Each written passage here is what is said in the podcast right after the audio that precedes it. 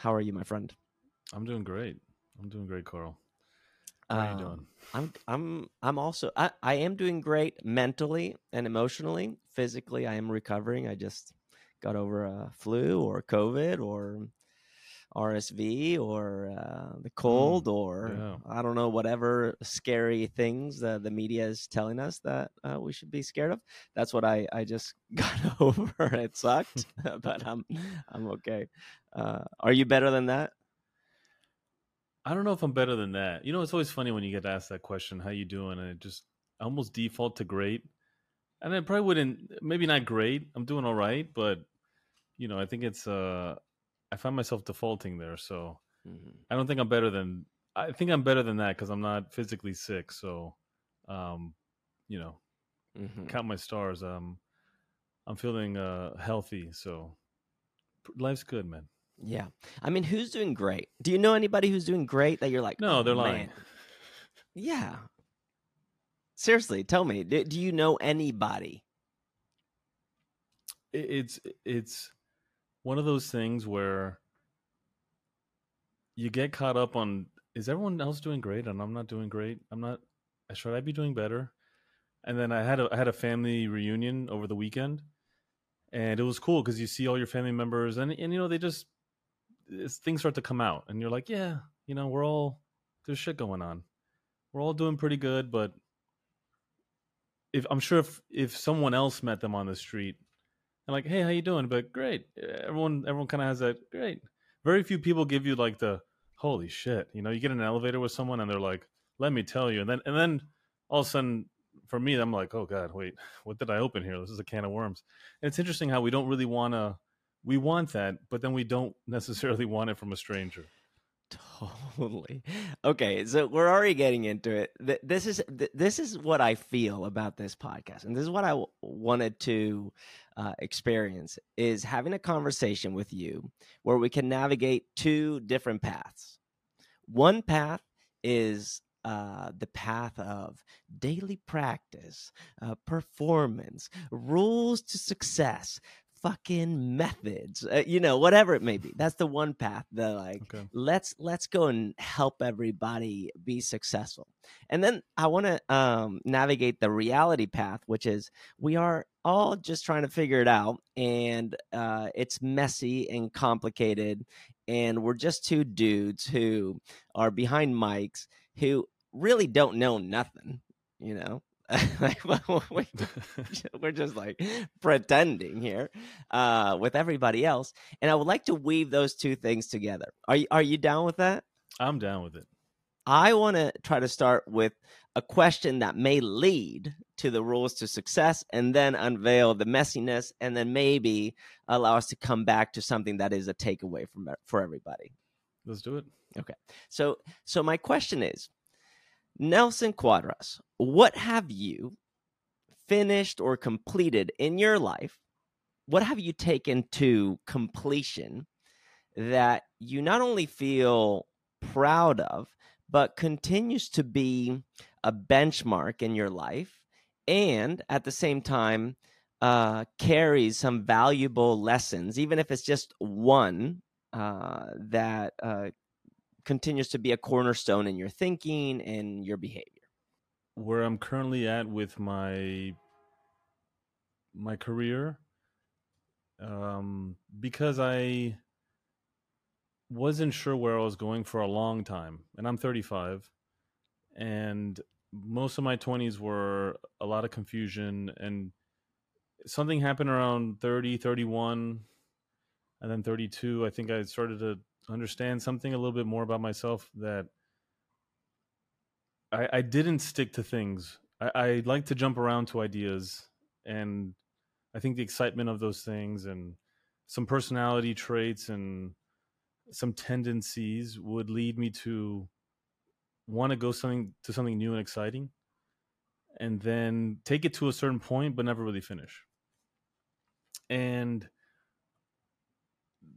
the job that I was in and that I'm I'm currently in it, it evolved, but it was really just like a contract role, and it was the one thing I never let go of and I stuck with, and it was tumultuous and I went through a lot of periods of not really having enough income to survive. It was like barely, you know, I'd get some help here and there. I I just have enough to pay rent. Um, and but I really believed in this thing, and I had something inside of me told me to like just stick with this thing, and you're gonna have to give up certain other opportunities to maintain this thing in this contract role, especially. And it worked out. And I don't know if that was a fluke, you know, and it just like happened to work out. And I got lucky. And I think there is certainly luck there. But it was something that I continued to see through. And it evolved into um, teaching and doing that with personal training clients. And it's it's the one thing I've really seen through in my life that has continued to evolve and to expand my life and open doors that I would have never thought of. Mm-hmm. And what is that thing? Uh, that would be sticking with the coaching role that I'm at. And are you allowed to talk about the company or no? Yeah, I can talk about it. I think um, maybe loosely, but um, essentially what we do is uh, like b2b workplace safety training and so i was a contract coach for a long time so i would go host seminars and the first time i ever did a seminar was through our mutual connection chris um, and you had done some of this before with him the reason chris the reason yeah. chris uh, got the call was because i got a call from the co-founder and said, "Hey, can you go to South America to teach these things?" And I said, "I can, uh, but right now I I'm, I uh, am not capable. But I know this guy, Chris. He speaks Spanish, and he has actually toured South America with me. Uh, contact him. Yeah. So I put them in in touch, and then you guys came together. I'm like, whoa, this is pretty amazing. Yeah, it's it's incredible to think of my meeting Chris and then meeting you through that, and then getting this job at uh, and um, just how it, it, expanded my life to see to see a part of myself come out that I kind of I felt like it was in there, and I didn't know until I was thrown into the fire of like hosting a seminar. And I'd maybe helped friends and family, you know, with a few physical things like, you know, hey, here's how to squat, here's how to do, you know, some basic exercise, but it was never like a serious thing that I did as work. And I was always behind a desk doing like trying to force myself into a development role, a um, web development role. And uh, I remember. Yeah. And it was, and I would take shots at it and I would help people that I knew with it. And I, I just, I did it and it wasn't the thing I needed to be doing. Um, and I think a lot of people struggle with that, and uh, it really ate me up inside. It was like a lot of depression trying to figure that thing out, and um, getting this role through Chris, uh, getting an opportunity, and through Workley was just like a game changer in my life. I realized, oh my god, this is this is something where I feel valuable, I feel useful, I feel like I'm helping others, and it's very clear that I have a knack for this, and if I build on this, who knows what can happen? Mm-hmm. And um, and now it's evolved into a more uh, um, like leading a like kind of a division of it, like the training side, and so having to find contract coaches and um, getting on calls with clients, you know, like customer success, like seeing a lot of different roles. And uh, I think that's one thing from sticking with it that I've been able to see a lot of flaws in myself and things that I know can be better, like organization. Like I'm not I always thought like, oh, this is that's just not who I am. Like I'm just not an organized person. And then seeing some people within the organization that inspire me and like, oh, this guy's really organized. How does he do it? And I would ask him, you know, like it's great working at a smaller company because you get to have these one on ones. And I'm like, hey, I I know I need help being organized. I'm just terrible at this. And then getting some help and, and learning, oh yeah, this person's not they don't find themselves to be like an incredibly organized person as well. But to me, it's very clear they are. And I was like, okay, well that means that I can probably learn these skills. Because mm-hmm. uh, I think work is so much of what we do, and if uh, for me, if I don't like my work, it really impacts all the other pieces of my life. And so I know there's some people who can kind of compartmentalize that, but I, I just can't. And finding work that is uh, satisfying and and although it's diff- has its difficulties, that brings like some pe- like working with great people and being able to work on a mission that you believe in. I, I, I know not everyone gets that opportunity, and I feel very grateful for it. And it's, I, I can't believe that it, it's it's like happening. Mm-hmm. Like now that I'm speaking about it. Yeah, that's really cool. And um, this is just my take on it, but I think a character trait of somebody who is connected to their bodies and to their feelings and to their thoughts uh, has a very hard time compartmentalizing something like uh, doing work, meaning uh, trying to be productive.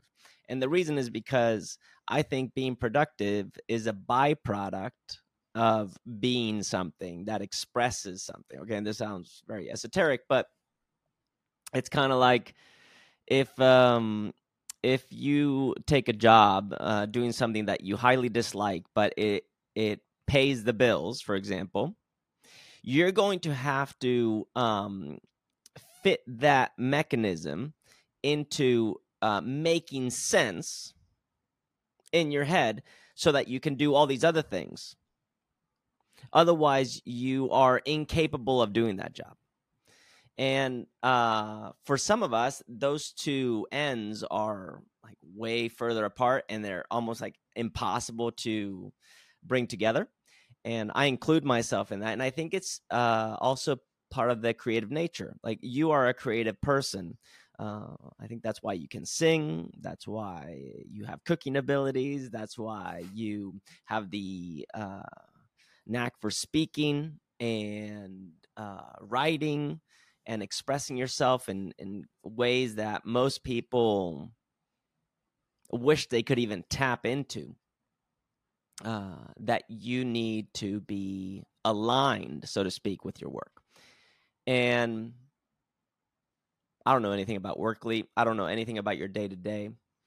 But if uh, we just saw it on paper, um, 10 years ago, 15 years ago, and you're like, yeah, this is your future. You're going to be working at Workly. You're going to be doing some, you know, admin and then hiring and team development, and then you'll do some teaching. And uh, yeah, that's going to be your job. I don't know about you, but my sense is that you would be like, oh, I, I, I don't know if that's the dream. Is that the dream? You know? Yeah. Is that is, is that fair to even say? Uh, and it's not a like a, a diss on the job. Sure. But I think sometimes we confuse reality with what we imagined our reality would be, and I think that can also be a problem. Yeah.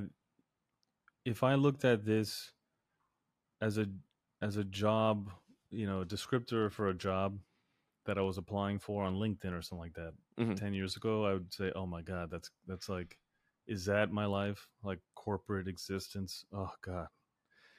And it's funny when you're in it and there's certain factors that make it a different thing than what it is, but when you I've, I think I've had a very unique situation too where I've known a lot of the people that I've worked with the company's grown, it's merged, it's become another thing now, but it still has its core.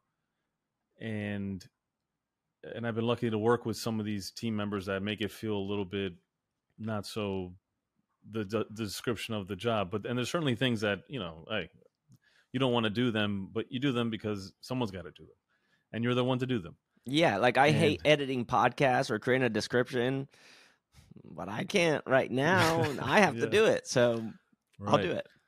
Yeah, and that's the funny thing about actually doing something and sticking with it and seeing it through is you don't you have an idea of how things will be or might turn out and i think of a lot of it's really just rooted in the fear of the unknown and the fear of uh, for i can say for myself it was oh man, am I going to be stuck behind a desk all the time? Because I did that already as this web developer, very base level web developer.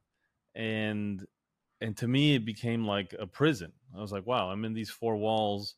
I'm working this remote life. I'm doing technology like everyone says it's such a like great thing. I'm living the dream of uh, a career where I can grow and I can be involved in technology and and it didn't feel like that. Um, so to then see something through and still even learn about these things like you said like editing your podcast like going through the things that are not so fulfilling and being able to at least say well i have this idea where i would love all of my work to be play. Like the thing that comes to me like play and seems like work to others there's certainly some facets of that. Like i know just a simple fact of and you've done this before many times is getting in front of a group and delivering a message is terrifying to many people. Getting on a call with clients. Like I had a call on, I think it was Thursday or Friday, with one of our clients, like internally, uh, with the, one of our uh, customer success team and some of our clients. And I know for for some people that's a terrifying prospect. Like the the client has some things that they're not so happy about. They have some questions, and to me, it was I enjoy it. I enjoy the challenge of you know how do i make sure that they're heard and i maybe change their position or make them feel like we're moving in the same direction um, that to me is exciting. I know some people are terrified of that. So there's certainly ways that I would love my work to be all that all the time. And I think there's also a maturity that comes from realizing, okay, it's not going to be all that all the time. How am I going to deal with the moments that are not that all the time?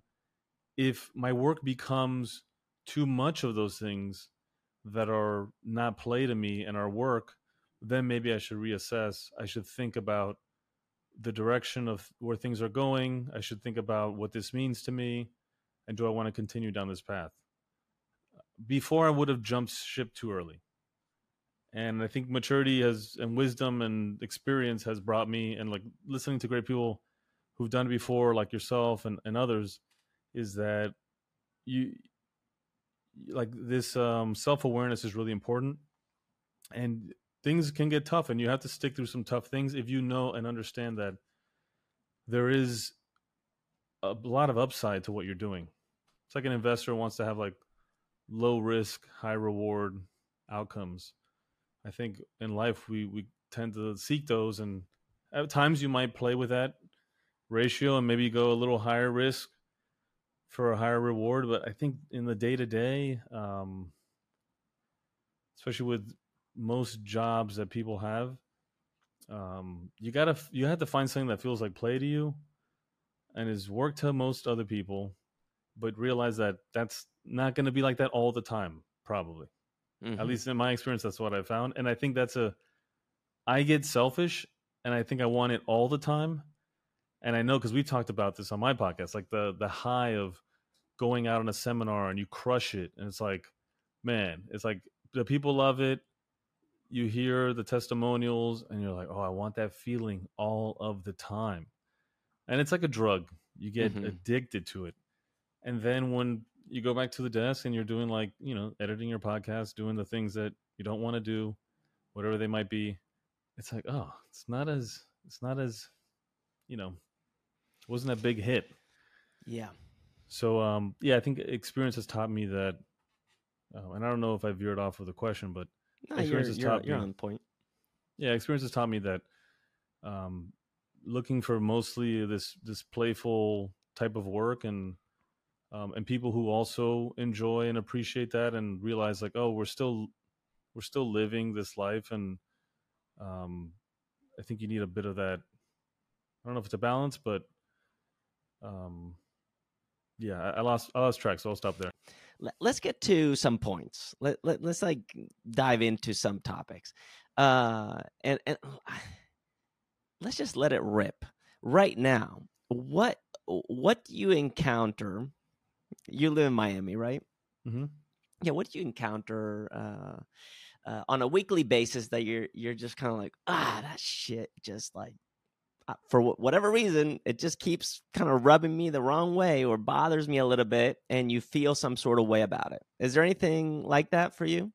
You know what? So okay, so I drive a Tesla, and I'm sure it's going to bother some people. It really we're going to love it.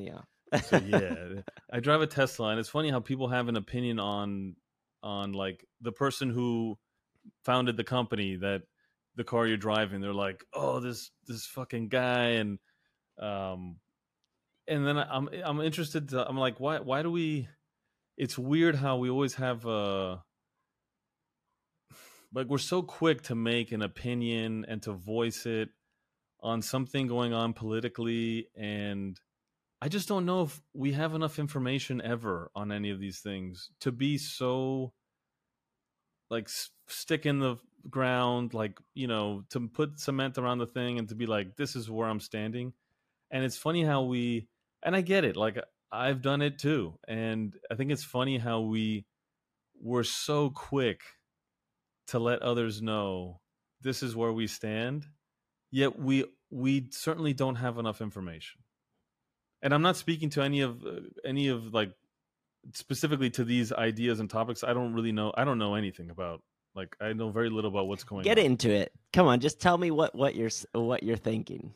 Tell me. So you drive a tesla what do people say what do people assume oh, well, if you drive a um, tesla oh it's like uh this was like um because this person was thinking of getting like an electric car. You know, they're like, "Oh, I can never buy, I can never get one of those." Because, but they really like the color of. The why car. why can't they get one because it's They're too like- they- expensive or They can't get one because uh, Elon is saying something about um, did, he did something with Ukraine. I don't know what the hell. I don't. know. I looked yeah, it they, up. and turn, like, they turned off the satellite supposedly, and They turned off the uh, and uh, allowed uh, Russian to, Russia to have uh, an advantage. Uh, yeah, right. And it was something about with um, and he he was quoted as saying he didn't want to aid to a, a an act of war or something like that. and I does it, does this person have an iPhone?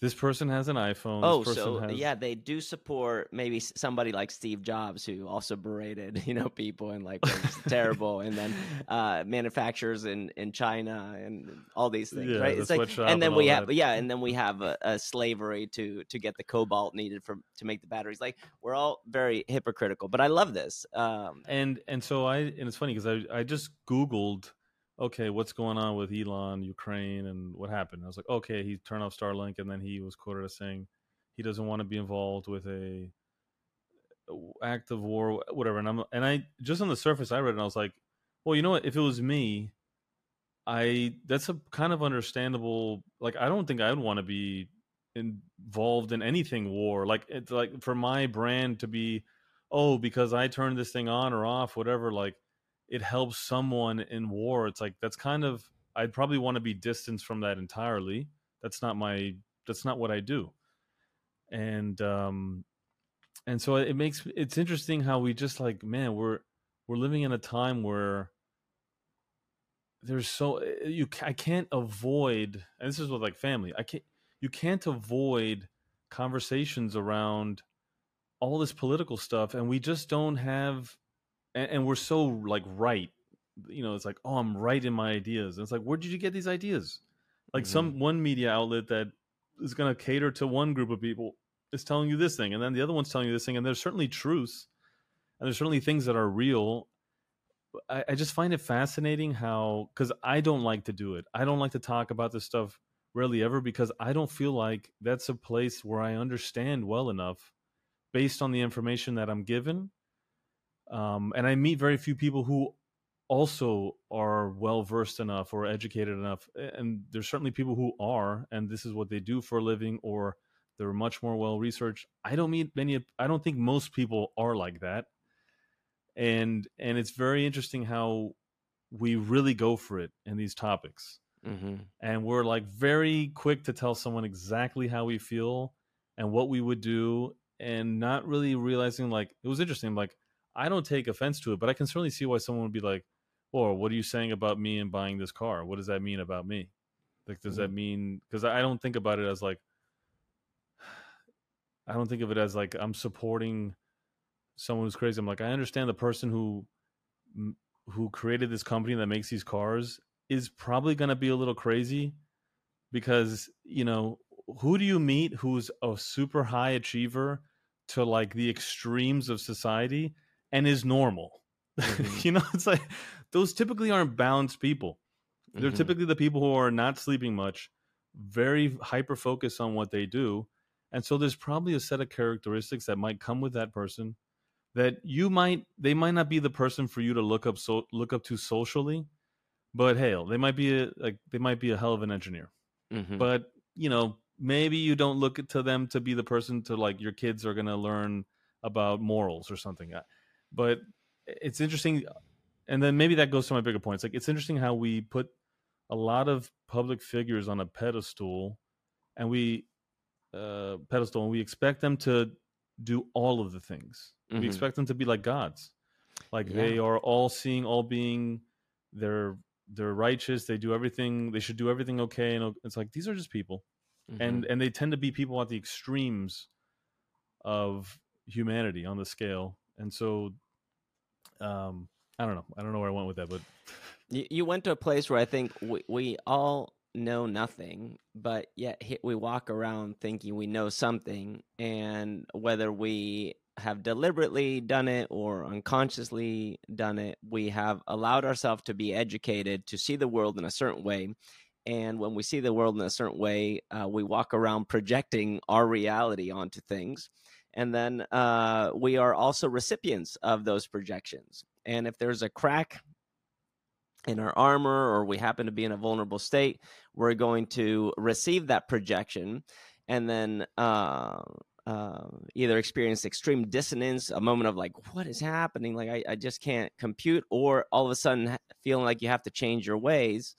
Um, and changing your ways not because you chose to do it, but because you had an elevated feeling in that moment. Oh man, they judged me for driving a Tesla, and I'm supporting Elon Musk, who's this crazy man uh, who's going to destroy the planet and uh, is bringing racism back uh, at, at this like insane rate. Um, I need to change. I need to sell my Tesla right now. like I need, you know, I need to walk uh, everywhere, and now I'm going to whatever suffer because I deserve it, as I, you know, supported a. Uh, a war criminal or Yeah, some, yeah. something crazy. We're all just crazy people walking around. We're we're just we're all nuts. I feel like we're nuts. Makes sense of it. Um, man, I have so many thoughts. Um, can you separate the art from the artist? It's a I okay. Ten years ago, I would have said you must always separate the art from the artist, and now I'm not so sure because they um, it's like they're like it's like a thing that's inside and it's the thing that makes them them and but some, i feel like an artist and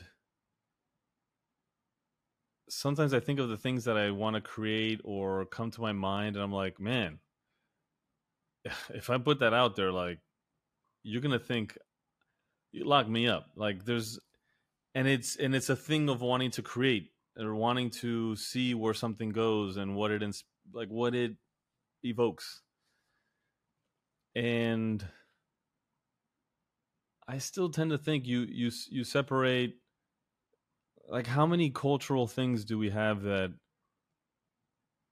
uh, like what we know as culture is really these artists who if we looked into their personal lives we'd be disgusted. And we hear more and more things about in- incredible people throughout history and suddenly they're out and it's like now we're going to cancel them posthumously and um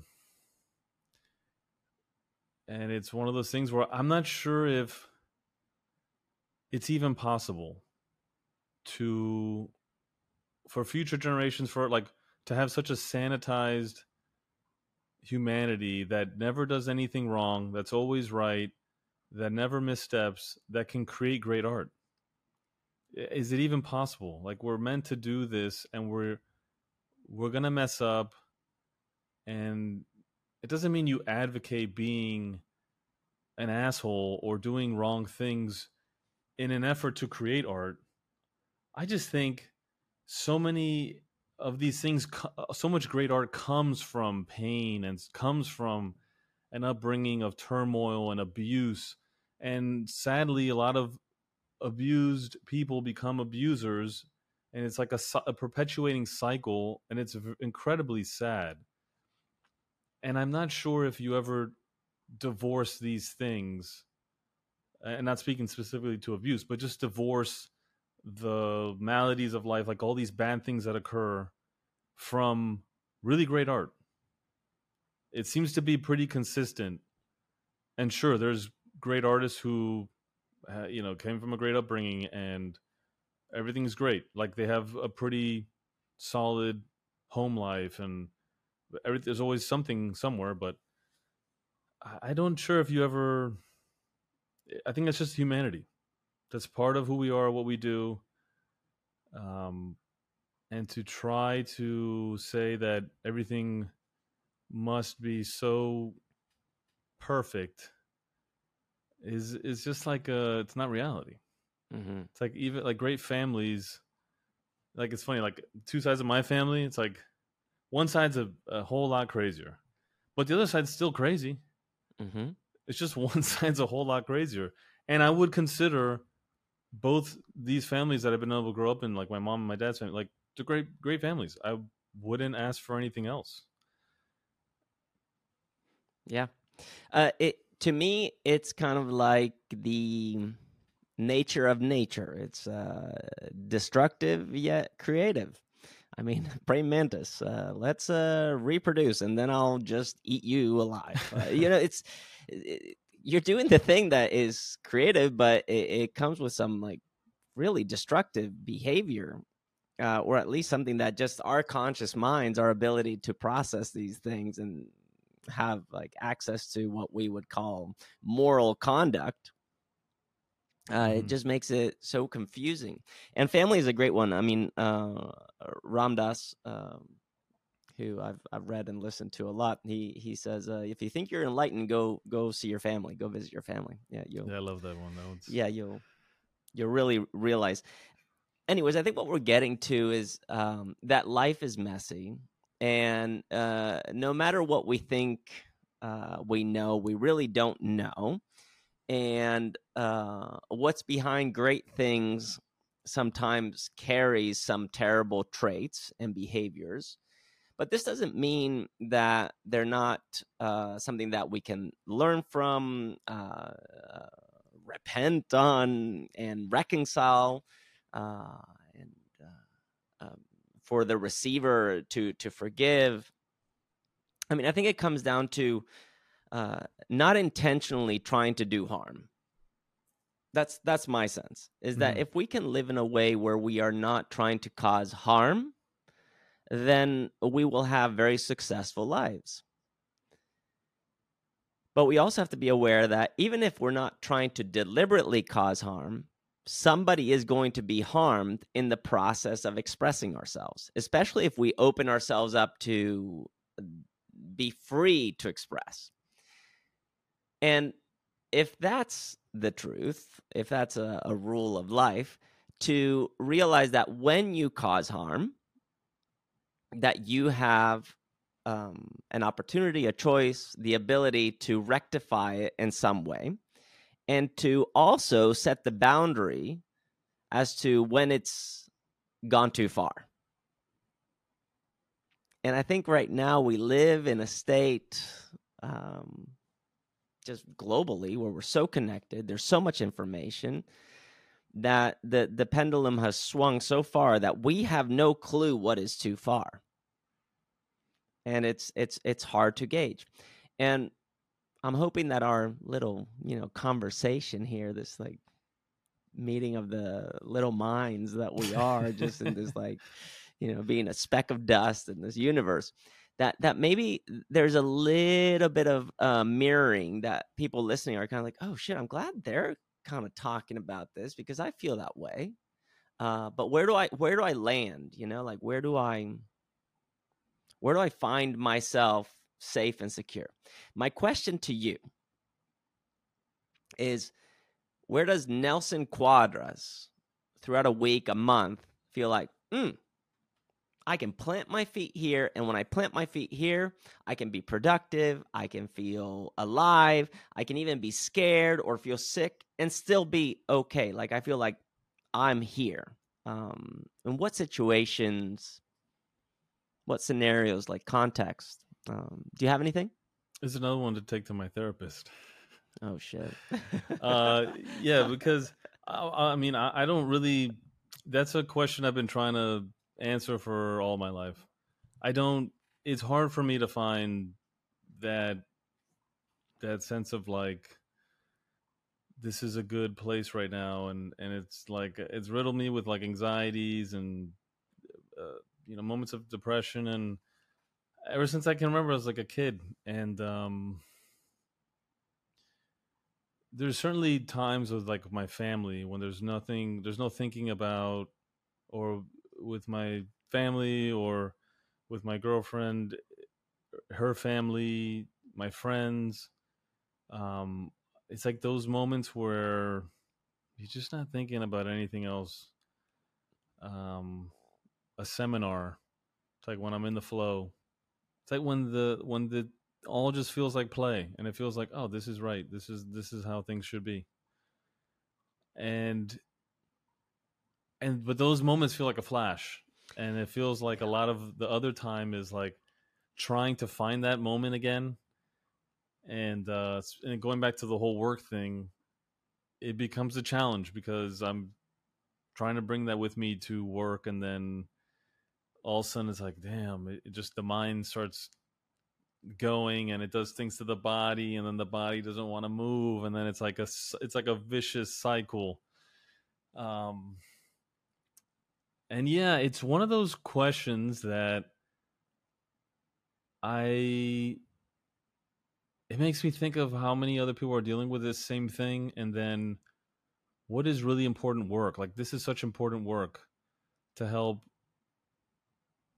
to like so many people struggle with this and we just like all kind of like there's people who silently suffer in that thing just never kind of feeling like it's right or it's okay and maybe that's the nature of nature and that's the human condition for many and uh, i think on these days with having so many external images being shot your way it's like social media or any video you watch it's like everything looks very good and nice and curated. It's funny in miami here everything is like very aesthetic and there's beautiful things everywhere and people and and uh it makes you think um am i missing something? Is everyone mm-hmm. else finding a sense of like okayness that i'm not able to find? And is you know it's like am i supposed to be feeling this this often? And uh so uh, it's really yeah times with friends and family and community the things that we we hear that are important um i've tried to have exercise be that thing for me or like tried to let it be the thing for me and i've i don't know if it's me or but it's funny, like you know, you can watch the Huberman and uh, like Huberman and any of these other people, and like we all know, like this is my space too. It's like being physical and all that. Like, yeah, it helped, but it, it also like also doesn't bring me a lot a sense of peace many times, mm-hmm. and and um, I think it, like the community stuff is really the being with friends, family, girlfriend. Like those things are probably the times of most peace, and then being in the flow of a seminar. Those are like the things I know are just like, man, I, I feel, I feel at one whole. I feel this thing that I've felt even when I've done like a like a microdose of uh, mushrooms, and it's like you, you there's like this uh, everything fades away. There is no more like silly worries, and you're like, oh, this is is this how humans this is how i'm supposed to be moving through the world? And like con- and like the the connection piece comes quicker. I'm like oh it's interesting. This thing is a catalyst for connection. And really do is it what we need? Is it just connection? Is that the thing that i'm missing greatly? So many are missing greatly and a lot of time especially i think of remote work and the interesting uh mental conditions that may come from this or mental challenges like I'm in a room and I'll be here alone. My girlfriend might pop in, have lunch, like she just did not too long ago. And then I have to get stuff done. I have the choice to like walk outside and that's that's a nice thing and not have someone like breathing down my neck or but there's also this isolation that occurs in a job when you're working remotely that um, to have that be a majority of your time. I don't know if Zoom calls cut it, um, and I, am sure some of us need more than others. Uh, but there's certainly a sense to isolation where there's apparently more studies that are saying there's more isolation um, due to how like kids are interacting. And I've seen it with my own cousins how it's cool to see them at this family gathering we had over the weekend because they're all like the younger ones are like they're hanging out, you know, like no one's on their phones, which is really cool. Mm-hmm. But I remember one Christmas when the like a, a set of our cousins were they're like in their early 20s now and they were like teenagers at the time and in high school and they all had cell phones and this like christmas get together that we would have i always remember running around didn't have cell phones when i was growing up to do this and they all have cell phones and they were all like hanging around the couch on their phones not really talking mm-hmm. like maybe sharing something like oh did you see this um and then i was thinking no that's I, I don't know i don't know if that's a good thing Mm-hmm. So, so yeah, that's those are the moments where I've found with community, with people, with family, friends. That's where it feels right. I think a lot of people do have um, meaningful connections with others where they feel like they can be fully themselves, but I think it's uh, not as many as um, we may think, right? and uh, something I, I just did like a little, not even deliberately, it just happened organically where I was like, Instagram seems dumb right now. I, I don't want to post anything. If I'm just going to post, I'm going to post because I want more people to maybe listen to this podcast or uh, buy my thing. You know, just give me the money type thing, and we'll be productive yeah. on back channels. Um, I'm like, Instagram's dumb. Social media is dumb. This is me just exaggerating, okay, right now. But I'm like, I'm, I'm going to skip it for a while. And what's interesting is that as soon as you skip trying to project who you are into the world, um, the more you realize nobody's trying to reach out to you. Like nobody is trying to uh, connect with you. Maybe somebody is thinking about you, but far and few uh, in between uh, are like messages or whatever uh, that come through that are really meaningful. If anything, somebody wants something and they need a favor, they're not like checking in on you. Yeah, yeah. Uh, but something very interesting happens there is that all of a sudden you're like, oh, wait a second, this this reflexive behavior to try to find connection um, in the state of the world that we live in right now, where we have technology and all these things, is just that. It's just a reflex, and you're like, what's the next thing? What's the next connection? but that connection never uh, grew any roots. It was just kind of like in passing. You just kind of like it's something that's superficial. It's not something very meaningful necessarily. And uh, what I've noticed, and I've done this like several times, where I've gone less active on social media or less active, like talking about myself. And all of a sudden, I'm like, ooh, I feel like reaching out to certain people. I feel like talking to certain people. And sometimes I ask myself, like, why do I want to talk to this person? Oh man, this person either uh, makes me feel safe, they allow me to be who I am and express myself um, without any conditions. Uh, they are not scared of challenging me if they disagree. Uh, they can call me on my bullshit. Uh, and when they do that, I never feel bad. I actually feel very encouraged. I feel very safe. I feel very secure and um, it makes me want to celebrate these people. And and thankfully, I have uh, a family. My biological family is very much like that for me. Like my parents and my siblings, they're they're amazing in that way. And and they're the people I like to reach out to. And each one has their own like category, of course. So I, yeah. if I need something, I go to my sister. If I need something, I go to my brother or my mom or whatever. Right. Uh, and I just think it's cool to become aware of those things. And it comes from a place of just feeling secure. And I think feeling secure in in this moment uh, of time that we're currently experiencing, like true security, um, uh, to me seems rare. I know this sounds like very convoluted, but I think it comes down to where do we find security? Like where do we feel rooted and grounded and confident? And I and I crave seeing more uh, confidence in the world. I even crave being more confident.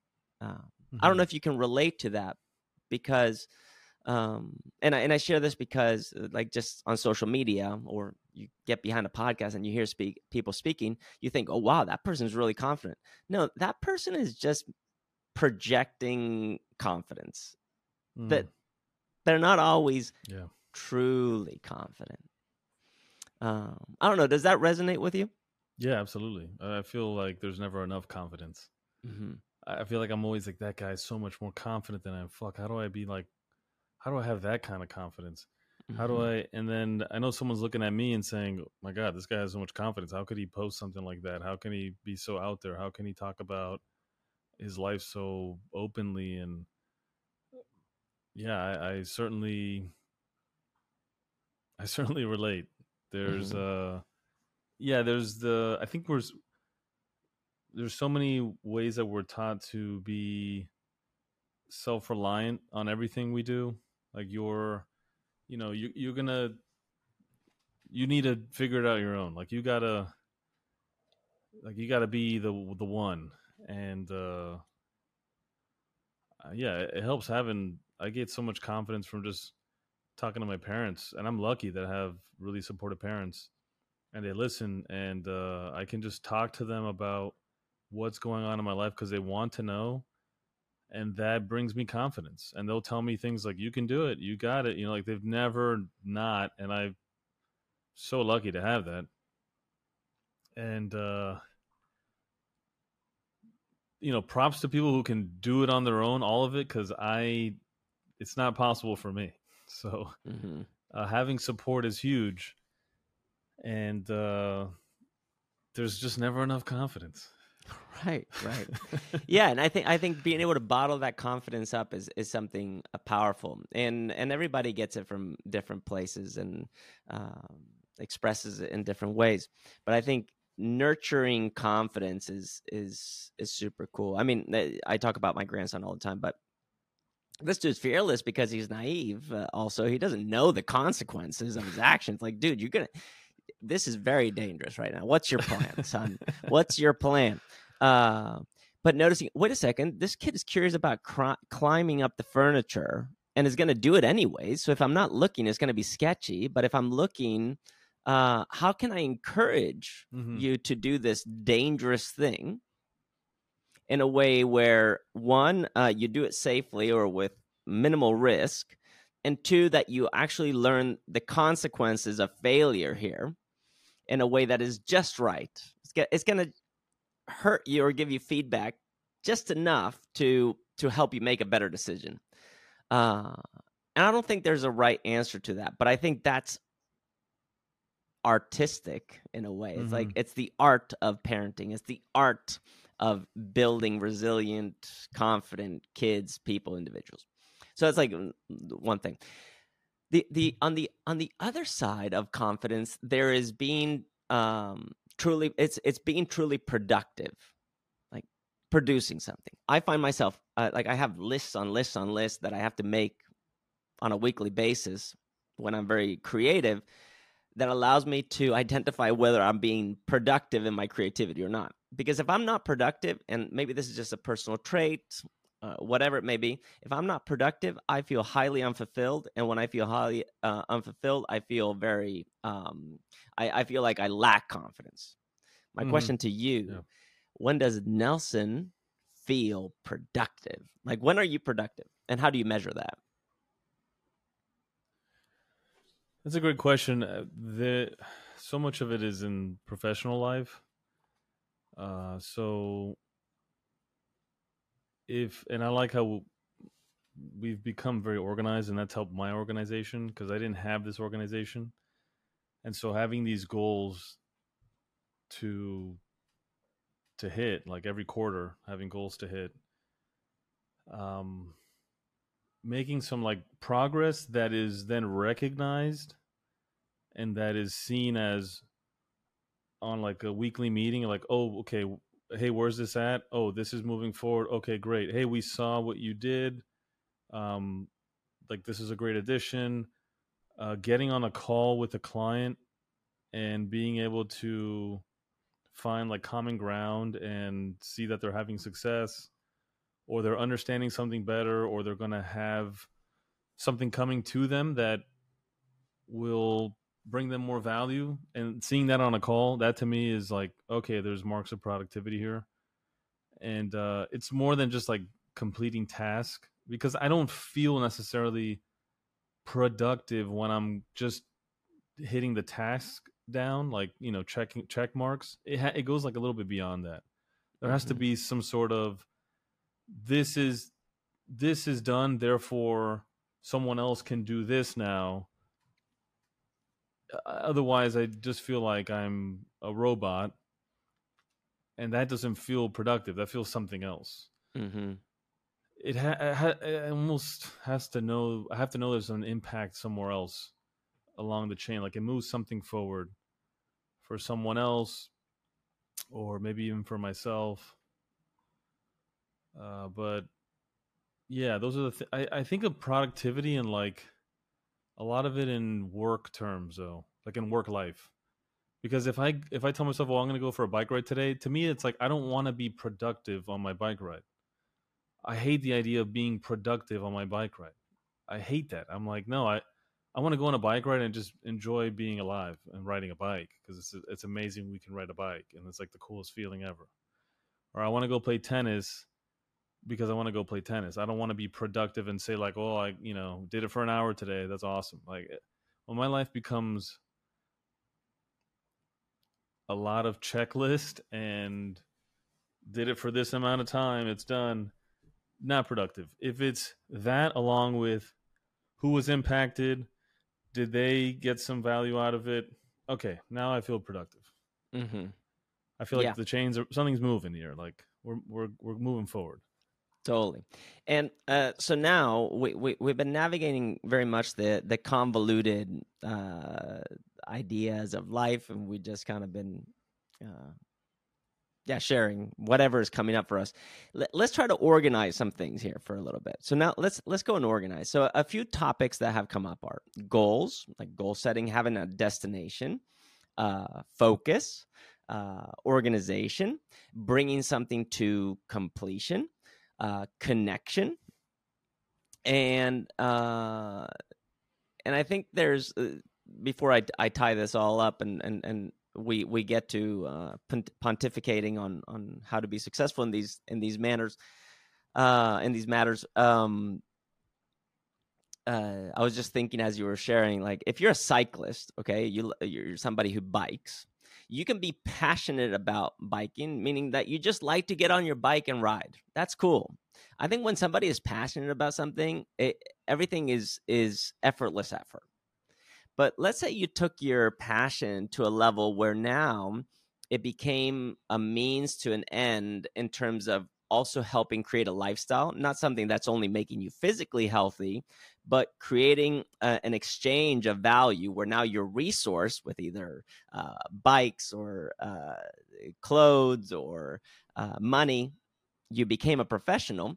Now, when you bike, the thing that creates that exchange is that now you have you become connected to an audience to a group of people to a community and those people are investing time money energy in connecting with your biking uh, in a way that maybe allows for escapism or entertainment or whatever it may be, or they just want to be invested in your journey and that kind of defining your profession.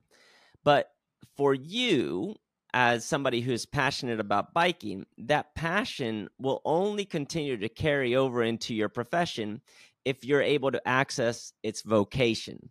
And the vocation is the spillover, where all of a sudden you're like, wait a second, if me getting on the bike is something that I'm passionate about, and now also creates a mechanism for conversion, which is we could call a business. Which now I'm I'm in pro, in profession basically. I'm a professional within this space. I can only continue to do this if I know that it goes beyond if the impact is greater than just my mechanical action of riding the bike and that being maybe something that inspires others to do the same maybe uh influences um uh let's say mortality or uh it it, it reverses child obesity something like that. And also you have this metric that that makes it something bigger than riding the bike itself and even bigger than that which you love. Uh, I think that's when, as humans, uh, we become, you know, uh, as close as possible to uh, whole, fulfilled, or whatever it may be. And I don't know if when I share this, if this is something that you can relate to, but I believe that there's there's certain things that when we focus on them, uh, methods, practices, ideas uh, that allow us to move closer to it, uh, to that fulfillment. And uh, I would like to explore that now in this next part of the the podcast. So, mm-hmm.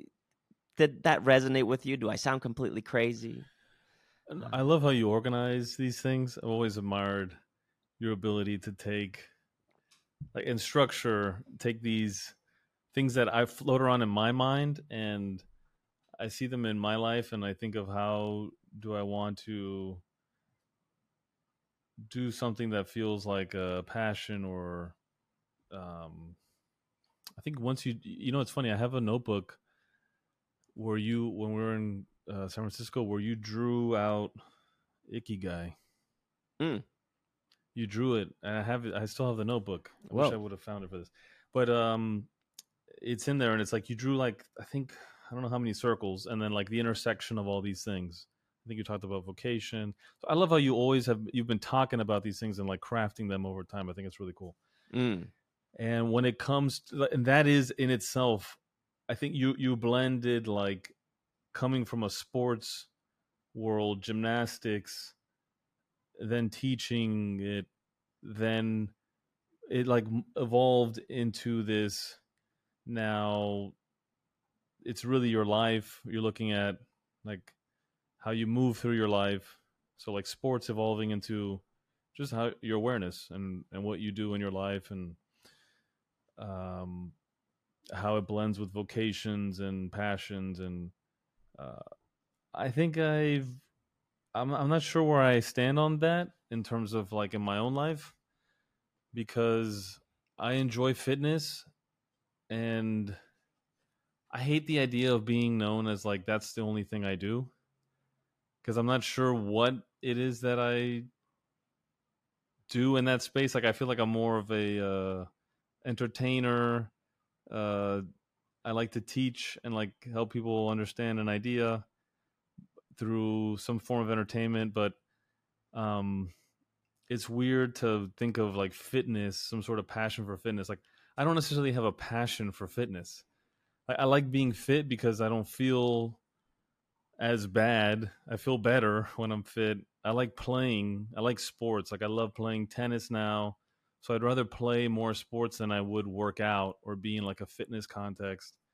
And then there's like the association around the culture of fitness that it kind of irks me many times.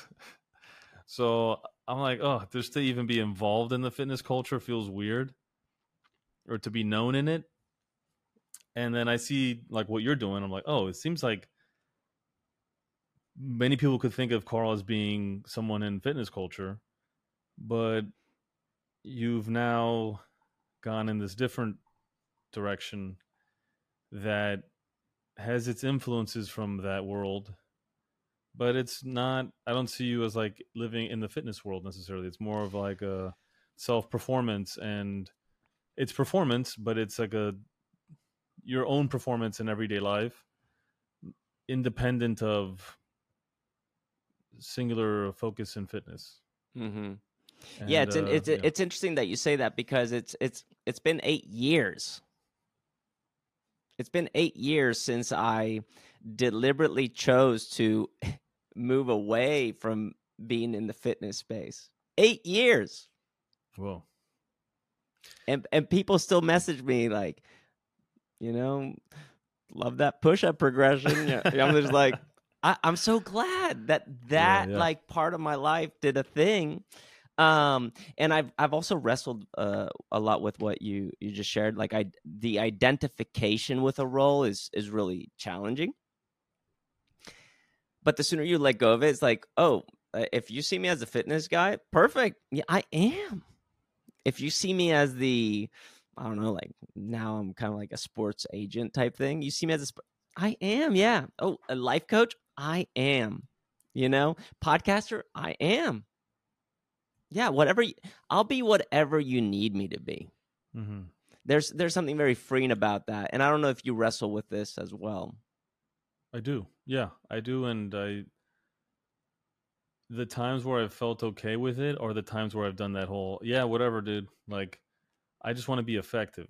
Uh, I, I just want to be effective, and I I want to get through to you, and I'll be that guy in your world because I'm probably thousands of variations of me in all different kinds of people that would interact with me in some fashion, especially now with social media. You know, you have whatever a following, and um, I'm certainly different variations to all these people, but my mind gets stuck on this identification with and it's funny how it goes to like the worst of the worst. Like i found this guy who has this business that really got me thinking I'm like this is so cool. This guy does um i forget the name of it. But anyways he he does an online training business and it's just like a bunch of normal looking people. And i'm like i fucking love this. Everyone looks fit enough you know? And some people eh, maybe maybe they're not like the fittest looking right? But he focuses on like the psychology of training the psychology which is like always what it comes down to. Like being able to stick stick with it doing things that like starting at the minimum viable whatever you can do. And and i thought you know why don't i think of comparing myself more to this, or if I'm in the fitness field or someone wants to think of me as a fitness person, yeah, I do stuff like this. You know, I like transform your psychology and your idea of what's possible and, and understanding that because that's kind of what I love to do is to help my clients understand like, look, you don't need to do all this crazy shit. Like you could do what works for you and we're going to do what works and it doesn't need to be complicated and it's going to be simple and most of what we do is always like a, a therapy session anyways mm-hmm. so why don't i compare myself to that that side of fitness but for some reason i you know you think of like the the the, the most cringe worthy fitness trends that's where my mind goes i'm like oh man the fitness industry and it's like oh well, there's also a lot of people doing really great things and if you want to call me that cool i'll compare myself to the ones doing great things there mm-hmm. Totally. I love it. Okay, so now what we're going into is uh, I think we've just found the the core of what we can offer through this little conversation we're having, which is our own take on being effective. So I'm just going to share my opinion on this. I, I think being effective is um, when you can be in the moment, notice or ask for what being effective looks like, taking on the role, becoming that, and then um, uh, expressing that role with an end, with an with like a finish. do you have an, a take on what being effective is? We can even look up the the definition, but what's your what's your take on being effective?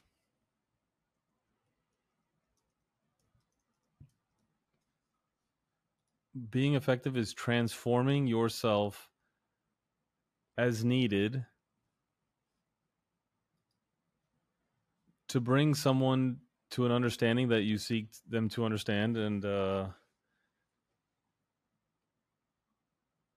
yeah getting rid of an idea of yourself in order to deliver um, a message that is received as you hope it to rec- be received mm. and I, I think it's just purely in like the context of what my own experiences have been at a seminar where i'm in a room with like these blue collar workers you know, working long, hard jobs. And I used to go in there with like a man bun and, you know, I got my funny looking tattoo. And these people are like, what the hell is going on here with this guy? You know, like I don't fit in. But for me, it was like, I need a, I need to find common ground with these people. And the easiest way I know how to do that with any group of people is through humor. Yes. If I make them laugh, I can be effective. Mm-hmm. And you break the ice with some humor, self deprecate a little bit if you got to. And suddenly, you know, you're bonding over everyday things and you're helping some guy. Oh, you know, oh, my daughter. Hey, by the way, my daughter, you know, you might be teaching a hip hinge, but it's like, he's like, hey, my daughter is trying out for the soccer team. You have any ideas for me? And it's like, you know, yeah, we don't have a similar life, but there's common ground here where I can now be effective and you can learn what I need to teach here and you're going to leave feeling better off in your life and so am I. Uh definition of effective successful in producing a desired or intended result. Fulfilling a specific function in fact though not formally acknowledged as such. Okay so that's the that's the definition. But you you brought out some really powerful things. It's that being effective is helping people get the needs that they have in that moment met. It's like you're going in for a training talking about hip hinging and picking up heavy loads or odd objects and they're like yo uh you know something about training? My daughter she's trying out for the thing. How does she get access to that? Like that's what's important to them and i think identifying what's important to people is is so powerful and uh i think as a creative like you are and, and you really are an artist using humor levels levels things like we can all laugh uh, at things and I, I think being able to do that is is extremely powerful. Do you have any any uh, any things that you deliberately do to be funny or is it just instinctual? I think a lot of it's instinctual and I I grew up in this household where my dad was constantly making fun of things and he still does. And we would just watch something and he would just like say 10 different things about the person like he would just make fun of things you know? And I, and it was always just like humor and watching just watching things that were that got a laugh and and going back to this idea like the you were bringing up like uh, or that you talked about where it's like the the guy whose daughter is trying out for a soccer team whatever it is it's interesting how there's this idea of like having to stick to this like the plan you know? People like oh they'll go away from that and be like oh i gotta no no we had to stay on topic. It's like no no no you should go towards that thing like if this guy's asking about and it has nothing to do with what you're trying to teach at that seminar for me that was always like this is how i know i was productive or i was effective. This is how i know i was effective. Because when that guy leaves there's a better chances that he remembers the program and then he can t- he might not remember jack shit about what we talked that day but he's gonna remember the program and and he's gonna remember me and then he's gonna maybe inquire talk to other people and now we can have like this network effect where the people who need to see it will eventually see it and it'll be have a better chance of spreading it's like this thing pops up it's like that's the thing you have to feed it wasn't this script that you have like oh we have to go according to plans and it's funny because i i I think in the beginning, I remember like you see other coaches and and you're. I think I was lucky to come in from a very different perspective, not having been a coach and formalized in a process of like, well, you got to stick to the beat and the cadence of the thing. I was able to like break it up a little bit and just kind of go with the things that would spring up and then use that as the like, hey, let's talk about your daughter. And then, hey, do you mind if I do you mind if I talk about this to the group? Because I think it's a great way to bring this all together. That that's when I know I've been effective because mm-hmm. you, you you don't and it just it, it works and it clicks and I think some of that's innate. Um, and I think some of it was learned for sure. Like I just my mom was my mom is such like a empathetic person, such a great listener and I think a lot of this comes from just listening. Like you have to be uh, being effective means you listen, like you know what people are looking for, and if you might like if it's going to push you off of like your course that you thought you were going to follow you still you're able to drop that and say okay this is the new course and this is what's going to get the message like this is going to get the message home. Let's let's go this way and let's see what happens. I, I think that gets you closer to being effective than just trying to like you have an idea of how things should go the universe puts a whole different thing in your path and it's like here it is man. It's like this guy just randomly brought this thing up. It's a 10 second conversation here that just started like turn it into a minute whatever. Go with it. Um and yeah at home it was a lot of uh empathy and a lot of understanding and seeing one side my dad really like a lot of comedy humor a lot of it making fun of other people and then being like man this is brutal you know and then other side was like a very empathetic and not saying my dad's a sweetheart and but my mom was also like this just very empathetic like oh you know like you don't want to talk trash about people. I was like my dad's trashing people left and right on, on the and it's like hilarious. He's like roasting people you know? And i'm like oh this is that's his love language.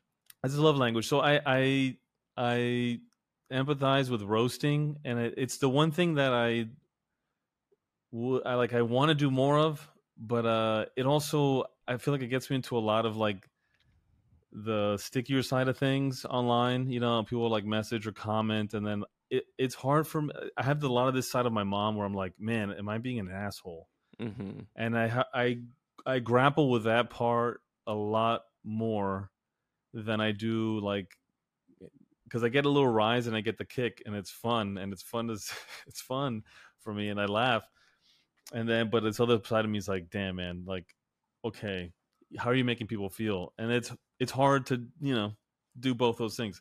The best roasters aren't they don't give a shit about how anyone feels and it's they're amazing.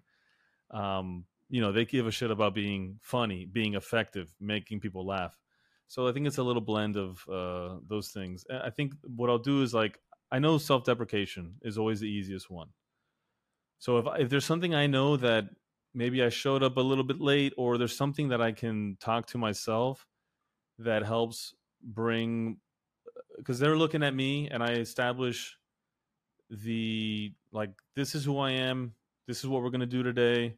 When you establish that level of like um, organization for the group, then you you take on a leadership role, and people will look at you as like, you know, at first I didn't do that, and then you you don't have control of the room. So I established like this leadership role in the room by saying, here's where we're going, here's how you, what you're gonna get out of it here's what I'm going to get out of it. Here's what we're going to all going to get out, get out of it together. And uh, here's the plan. And we're going to have a good time. And then after that, it's like, okay, kick in a little bit of humor. Um, in the presentation, like I always do like a short presentation, but like a lot of imagery and something that can be like funny, something that can get a laugh somewhere, like surprise, you know? The element mm-hmm. of surprise is what people love that stuff. It's like you're yeah. telling a story, so you it's want awesome. like yeah, you want some humor in the story and. Uh, I mean uh, that's that's where I thrive, and I I spent so much time thinking about this while doing seminars. You know, uh, for me, I I would always just laugh. I'm like, 50 fools just signed up for my seminar, not knowing, you know, that I'm just making this shit up. This is hilarious.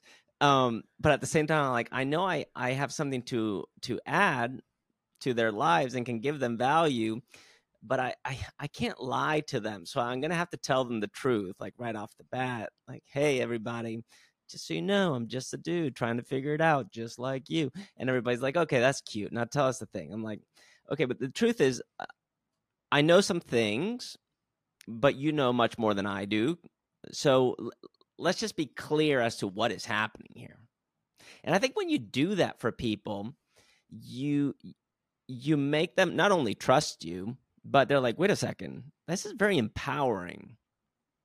And when somebody becomes empowered, uh, they are assuming a role. That they are the students, the audience, the whatever. You're assuming the role of teacher, uh, leader, whatever. And now we're just going to play this game.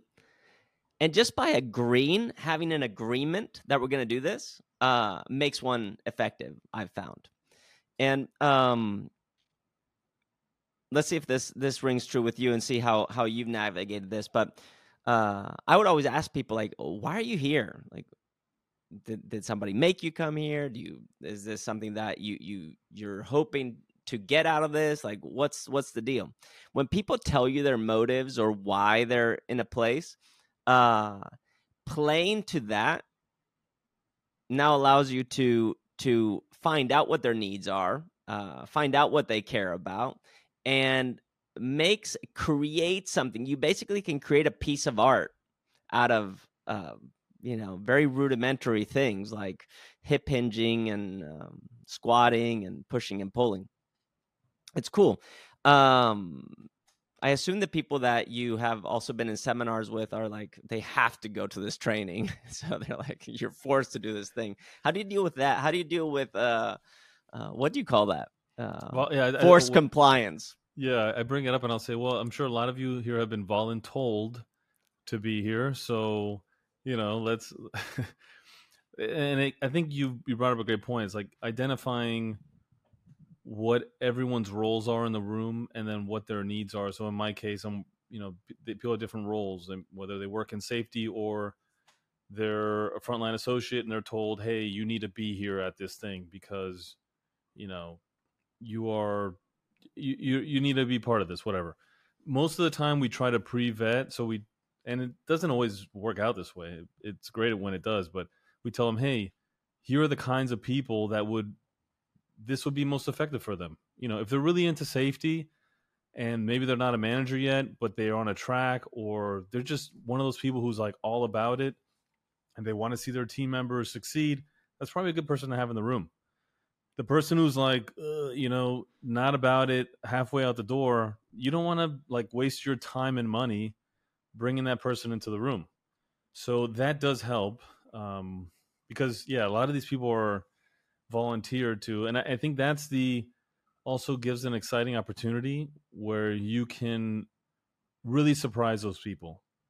I have i have this advantage where it's a safety workshop. It's a safety seminar. Safety is boring. That's everyone has safety on the mind. It's safety is safe it's not risky it's not exciting so if i can make this thing fun a little bit more exciting than what they might think it's going to be. If it's going to be engaging, if it's going to have them talking and moving and doing the thing, I have a chance of success here. I have a chance mm-hmm. to surprise them around this idea that they initially had. So it's great. Like you, you set the bar real low with the word safety, and then now you know you can excel and you can you can blow them away with, oh yeah, by the way, this thing we're doing here hey, you use this stuff all the time. You want to go to the gym and get stronger? Boom, use it there. You want to go home, pick up that bag of mulch. You want to start the lawnmower. You want to do all your yard work and not get jacked up. And it's like all of a sudden the stories come out. Oh yeah, I was picking up this thing and I'm my knee. I tweaked my knee or I took that step up the attic and ah. And was like okay, now we're having a and I, and that's what I do. I'll be like, look, well, I'm the reason I love doing this is because you get to take this home with you. Like, work is great hey, but you you you have a life outside of work that you love, and there's things you love to do outside of work that you live for. Let's focus on those things. Mm-hmm. So when we take it there, it's like okay, even if you have a group that's been had to volunteer to be there, you know, or was told to be there, um, it it, it gets around the um the the the whole fact of like you know they weren't they weren't seeking this thing out yeah, safety is definitely boring, uh, but uh, needed. Uh, and I and I, I was just as you were talking, I was thinking about a million ideas of how to make you know something funny, physical, like using physical comedy. Uh, do you use physical comedy in in these uh, these sessions? Well, Chris would tell you so because like uh, we did this one seminar where Chris and I was like two of us, and we were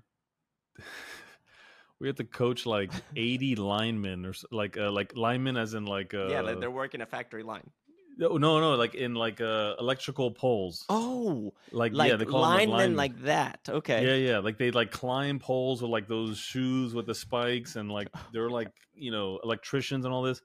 And these are like and this is like in Minnesota. These are like some tough dudes, you know? And it's a group of like guys who are just like beard heavily bearded. and you know, they all look bigger and like a lot of them are bigger and stronger than Chris and I.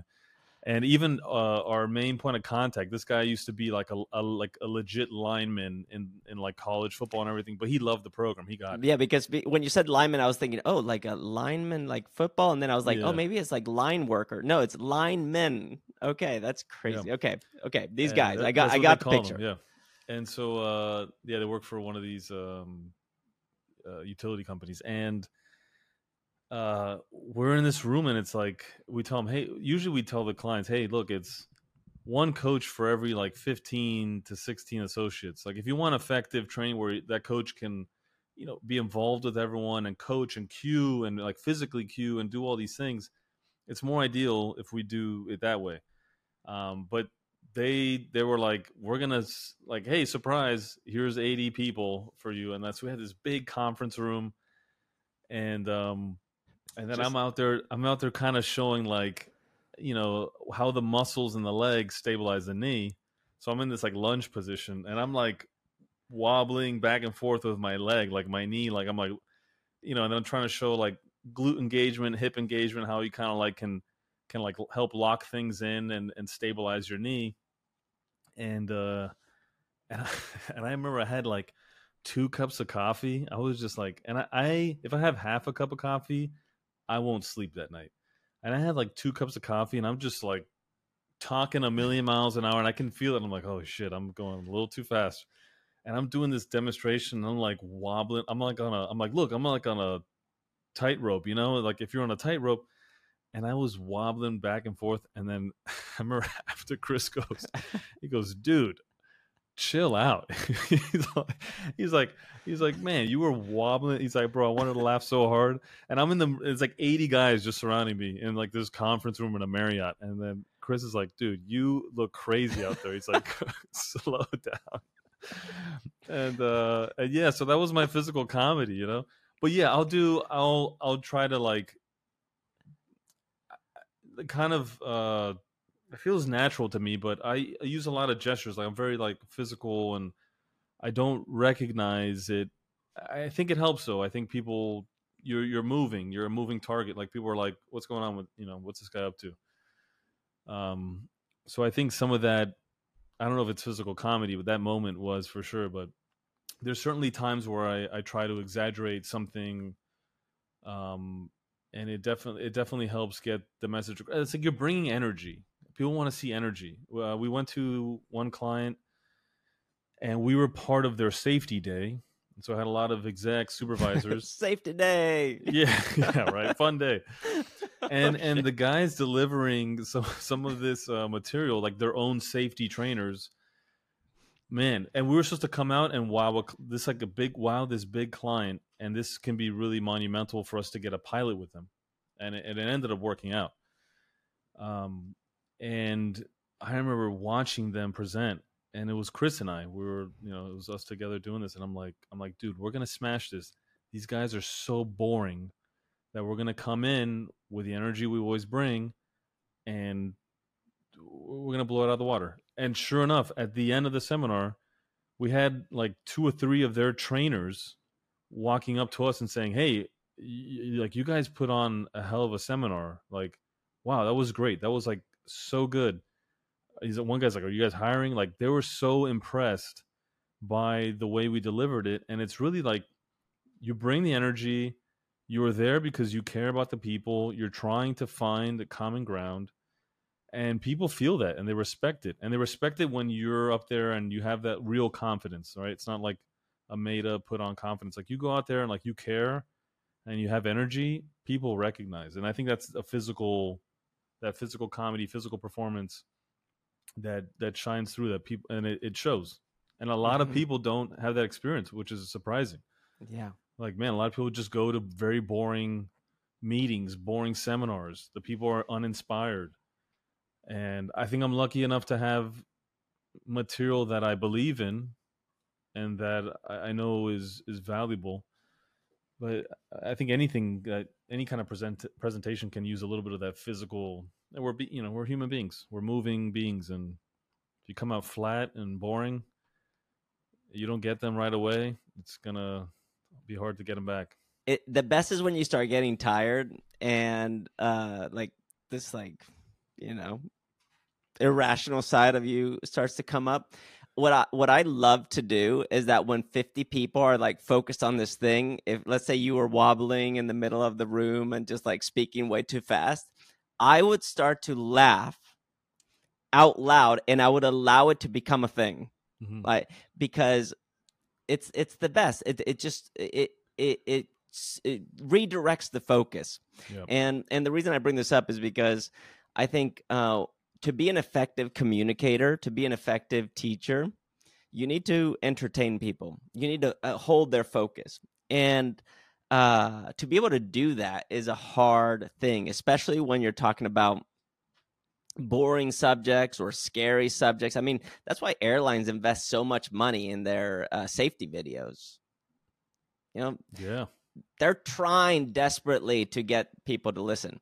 Uh, and I think Southwest, I, I think they do a great job with their allowing their flight attendants to be entertaining in their announcements mm-hmm. because at the end of the day, you just want to convey the message. If you can get the message across, uh, now you're being effective.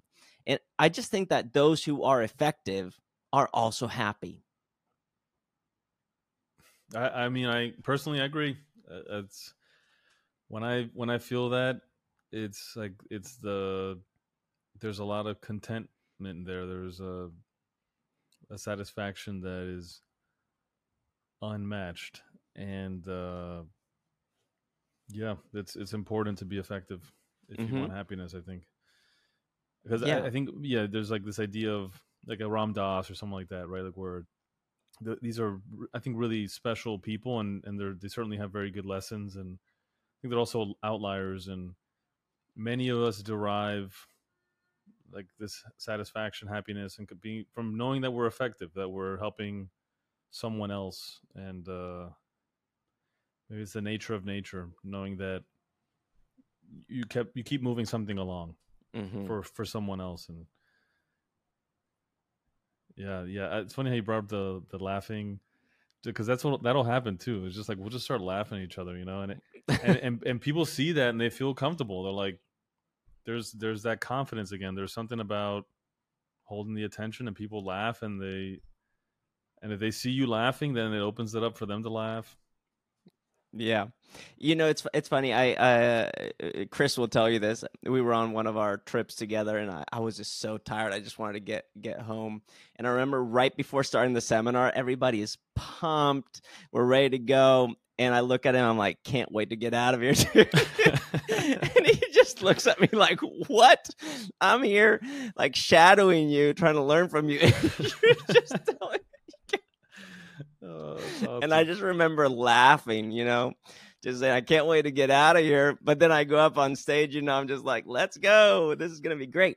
And, and, uh, both of those things can be true you know like I, really can't wait to get out of here. This is this sucks. At the same time i love being here. Thank you for having me. Let's do this. Yeah uh, absolutely. Uh, yeah there's and that's i think it's important when you're working with people too to be able to the thing that's in the air you can speak to it and say we're still going to do this. We're still going to kill it. I've mm-hmm. had so many of those moments with chris where we've had you know like some trips are crazy. You have like four days in a row or you know it, and you're just we had one trip that was like we had weird times. We are doing like two a days, and you had one at like ten o'clock at night to cover the night shift, and and you're just you're just drained, and you're like, I can't wait. And you're in the middle of nowhere, Canada, and you're like, I can't wait to get fucking, I can't wait totally. to get home, dude. I'm so fucking tired. But you you know you show up and you like you bring it, you know, for that time you bring it, and and uh, I think it's good because then otherwise everyone feels like they're crazy. They're like, wait, not stop. Am I supposed to be okay with this? Yeah, totally. It's got like I can't wait to talk to you about squatting and picking something up. It's like it's gonna be so cool. It's gonna be amazing. Um, but I think when you can make the most mundane, simple things special, life becomes special. And uh, I, I think we're all meaning making machines. And uh, I don't think everything has to make sense. Uh, but when when you can, in retrospect, kind of look back and be like, oh, that safety course I took or whatever, that was pretty cool. You know, like mm-hmm. that was funny. That dude Nelson, I was like cracking up. I was engaged. I can't rem- I can't remember anything about the techniques, but man, the experience was wonderful. It was memorable, and uh, I think that's that's a big indicator of of being memorable.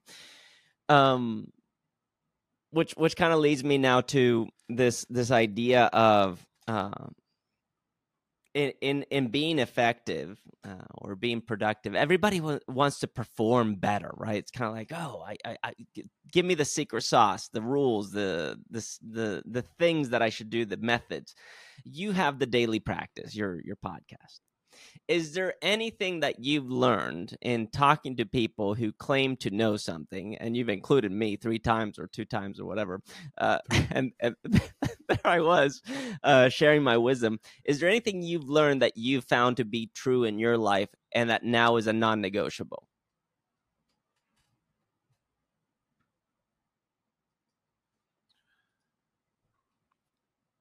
The something physical has to be there there has to be some sort of physical movement every day, and I notice it builds up. Uh, I have to I have to keep the momentum, so I have to. I, I have a rower, thanks to one of Chris's clients, Brad. Appreciate you if you listen to this. Um, gifted me a rower, and I have it in my apartment. And if I if I can't get out of here and I can at least do thirty minutes of that thing, twenty minutes, it makes a difference and just having something physical like going for a walk something physical is a non-negotiable in my life. I don't think it has to be every day for everyone. I've noticed for me it does make a difference. Mm-hmm.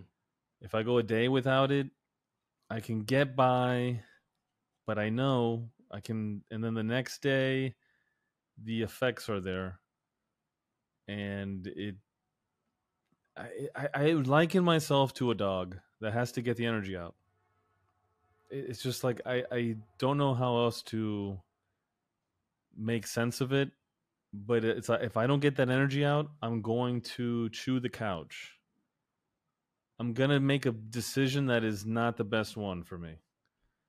And um yeah, that that was that's been a big one just from all the people that most of them have physical practices on the daily practice uh, that seems to be pretty consistent for them. But I've noticed too that that can be a a source of like uh, a place where you hide uh, fitness and being physical, and so it's it's it's getting something physical in and trying to make it more of a playful thing if I can. So I'm trying to play more tennis. Like I recently picked up tennis because games are something that I think I want. I need. I need more of in my life. I like. I know it. Like games are. There's something to games that you don't get from squatting. Um, and then another non-negotiable is I got to see friends or family. Um, at least once a week, like family once a week, uh, I can get so wrapped up in trying to get things done or figure something out or learning something that I'll neglect family and friend relationships and uh and that that I really feel that that then everything else doesn't quite click as well. Mm. So those are two I think the two strongest non-negotiables for me right now. Okay. So uh physical activity, the games are included in the physical? That's my ideal. I haven't been so great of making that the excuse me, making that the case. But it has to be something physical that is if it's something solo, it's skill based and something that I can I can focus on. Uh, the handstands were great for that. It just take up so much goddamn time. And so boring. It's so boring. so boring. But uh it It's was really cool. boring. I like I love I love handstands and I still practice them. Yeah. It's so boring. Uh yeah, uh, it's exciting you, and all of a sudden you're like standing there like, "Man, I got 3 seconds." like, yeah, yeah. You're like, so that's where that's where I think games are preferred, or and, Mhm. and getting outside. So if I'm being more specific, like riding my bicycle feels good, Mhm. Even though it's sometimes like it's so hot here in Miami. You're like, oh god, getting out there is sounds like a drag. It feels like a drag, but getting outside, doing something like, and I think if it's a game, that's like the best. If like if you not if there's like levels to this, it's like playing a game with someone is the best Mhm. because you can confront things too. Like I confront my competitive nature there, and it's like, but uh, really, I want to like my favorite thing about tennis is being able to volley, like like have a good like bam, bam, bam, like back Yeah, and that's forth, fun. you know. But if you're trying to win, like you don't, you're not gonna always have that. Well, if you uh, can, that, like- uh, that's that's interesting because uh, games being effective in a game uh, is different than being effective in a in playing. Oh, you mean like trying to win versus trying to? To- Like, totally, you're playing the to- game Yeah. versus trying to win the game. But you have to play the game to win the game. The, uh, have you read Homo Ludens? It's a very philosophical book, but Oh, I think I remember this being thrown around in the movement circles as like the book to read, but I'd Mhm. never read it. it's intense, but uh, worth worth a, a a read definitely. I love this, and, and the reason I wanted to bring this this idea up of like the the game or the play is because you said two, but you mentioned three things. You mentioned physical activity, then you said a game thing or play thing, and then you said uh, seeing family. And I'm wondering if play is actually the connector, where it's like if my physical has an element of play and my uh, relationships has an element of play, I feel the most fulfilled, and thus I can be the most effective in the rest of my expression. Yeah, I've been thinking about this lately because when I play tennis with my girlfriend, I feel it's incredible. I, I feel there's something right in the world, in my world, and I don't get that same excitement from squatting. But I love to do it. It gets me. I get stronger. I can see the changes. It's like it's nice. But it's like if I could, if I only had so much time, I would just spend my time playing tennis all the. I would spend my time playing tennis with people. I would spend my time playing basketball, whatever it is. It would be a game that I wouldn't care about all the other stuff. But I still do, and I still don't have as many opportunities to go play tennis, so I'm trying to do that more. But I would just do that because you, you, like you said, you get all these things that are so important and make us feel whole. You get to be with someone else. You get to there's an, an aspect of com- competition and it's playful. The best is when you get that nice blend where you're both like going for it, but you can keep you know keep it up, and then you're being physical. You're moving your body. So I love the game of tennis. It's such a it's something where I see myself I'm like, man, I want to be that old guy playing tennis every day. Yeah, it's cool. It's uh, I mean, the only reason I I got into tennis is like 99% of uh, people who care about it, which was through uh, the Netflix docu series uh, Breaking Point or Breakpoint. Oh Break- yeah, yeah, Breaking Point, maybe it is. yeah. Yeah. Uh, otherwise, I, I know nothing about it, and I'm a terrible player. Uh, but, but I, I, I, I enjoy. I can appreciate it. Uh, there's something about this is this is so uh, silly, but I, as you're saying, like when you're playing uh, tennis, just the the urge to want to like get the ball and just to volley uh where you it's kind of like animal instinct you become like a dog you don't even know why but you're just like chasing this ball there's something really um, like primal about that that makes one feel alive and i don't know if you can really get it through squatting you know it's like you can't, know. can't wait to chase that bar you know like But some people do. I I, th- I I think some people do. Uh, yeah, psychopaths yeah, for sure. They're typically yeah they are. I mean, when you see people lifting huge weights, like you're like, man, this is some psychopathic behavior. But I, prop, props to them for you know accomplishing such crazy things. But yeah, I mean that's funny. I keep I've been doing this program where I add five pounds or ten pounds depending on the lift every set every like other session it's like a workout a a workout b you do it every other day and i'm at a point where i'm like okay i'm like these weights are pretty heavy. Like i don't know what else i get from adding another five every time you know? Like it it, it definitely like i feel like my body does m- most of what it needs to do. I'm not going to ever confront weights that are more than this. Um like there's diminishing the ROI is minuscule at this point. So I'm like, I think I've found a, a. I think a lot of people keep chasing. It's interesting, like in fitness world, you keep chasing these numbers that are like, what do they mean at a certain point? It's like, dude, you're you're doing something that you'll never have to confront in your life. It's like you're you're gonna not gonna move this weight and then do it like ten times in a row or five times by five times. Like it's great you're strong. If you have certain goals, I think it definitely helps as an athlete but uh, I don't know. As you get older, I understand more so why people try to play more games, play tennis. They try to keep active in these ways because it just satisfies these core pieces to life where it's like you're the dog just chasing the ball and it just feels so good just to be alive in that way. Mm-hmm. It's all it, yeah, it's the best, and, and, it's the best to be lost in that too, which is cool. And I'm not saying that you can't get that with the bar, and everybody who's like listening, like, well, what do you mean? I love the bar, and it's like that's that's my life.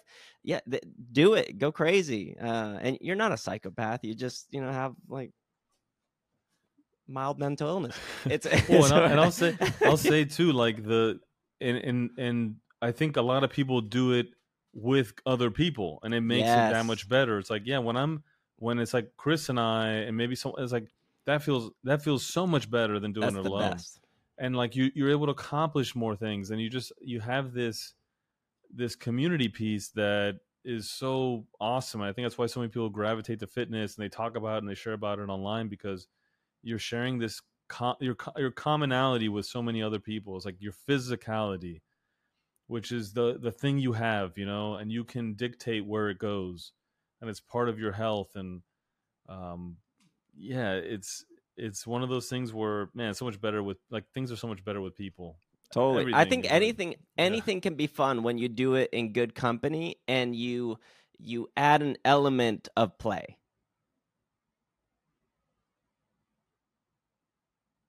Yeah I, when i look back at when i wasn't working very much i was barely making any money but i was had this practice. I was like following the movement stuff, and I was doing like three, four hours a day. But it was always with Chris and the other Nelson and our friend Kevin and like a group of us, and we were just like always together in community trying to learn some sort of like new movement thing like how can i be like a lizard or something yeah like, exactly how can like, i do a lizard walk and how can i you know do whatever capoeira thing and let me let me like imitate being fire or something like, yeah, you know exactly. like how, how can i be the flame? How can i be a modern dancer and never actually be a modern dancer you know and totally. it, it was those are great times. At that That's time amazing. i felt this struggle of like my god i have no financial means this is crazy but but i'm you, the flame. but i'm the flame man and to be the flame is life. Yes and uh yes and yeah, those those are good times. I look back and be like, eh, there's always a time you look you can look at and be like, those are good times. Like, yeah, hey, you gotta you gotta enjoy it all. how how far apart can I splay my toes? You know, like yeah, come yeah. on, shoes are the devil. Like, oh man, I yeah. got like doubles players or whatever. I can hang hang from a bar with my toes. Can you do this? Oh man, that shit just cracks me up. Dude. Oh, dude, it's the best. Those toes, man. I think I have a buddy who was like, he got big on Instagram and he was selling those toe things, you know. And I think I did a video once, like talking shit about the toe things. And I was like, man, this guy's not gonna like it. But it was so funny because I'd see Chris with these toe things. I'm like, what are you doing with those toes, bro? Your toes are gonna. Those are your toes, dude. I'm like, your feet. maybe shoes made them tighter, but those yeah. are your feet, dude. Like your feet aren't gonna. You know, people have like narrow feet. Like there's that's their feet, and they're like, I think my feet are gonna. It's like, no, dude. you know, there's like some of these like movement influencers whose whose big toe looks like a thumb already, and like develop into like just They're like straight up ape. just picking up shit. Yeah, yeah. Oh man, dude, it's funny because I have next, I have a next thing we know, you're gonna be flinging poo. you know. yeah, yeah. They put you in the zoo. I had Yeah. a, I have a, I have a crazy. I have wide feet. I have the toe splay. I have you everything. do. You just, do. Oh, naturally, dude. This is like, this is my genetics. And my friends would be like, "How do you, how do you do that?" You know, I'm like, "Ah, it's, just- it's just my feet, dude. Like this, this is what they are. You're like I've been trying Good to wrap my feet like a geisha. yeah, I've been trying to fit into these Nikes, dude. All I can wear is these ugly ass barefoot shoes. Oh my goodness. Anyways, see this this is fun. This, that's what I'm talking about. And and all of that that stuff, I think being able to make fun of the things that uh are really um fruitful and productive is, is great. Uh, you know, I remember when I met Ido Portal for the first time uh, and the only time actually because after that I was banned from every single like movement chip in oh the my world god, dude! I remember Uh, that. I never heard of that. basically it was like I was like, fuck, this is so serious right now. Like if I didn't catch a fish with my bare hands yesterday and like ate it, like starting with the eyeballs, I'm not gonna be welcomed in this conversation. And I'm just like, I just don't belong here. Um anyways, I, that's what I was like. Oh yeah, I'm not in the movement culture. I'm like I'm in the urban move, urban mover or whatever.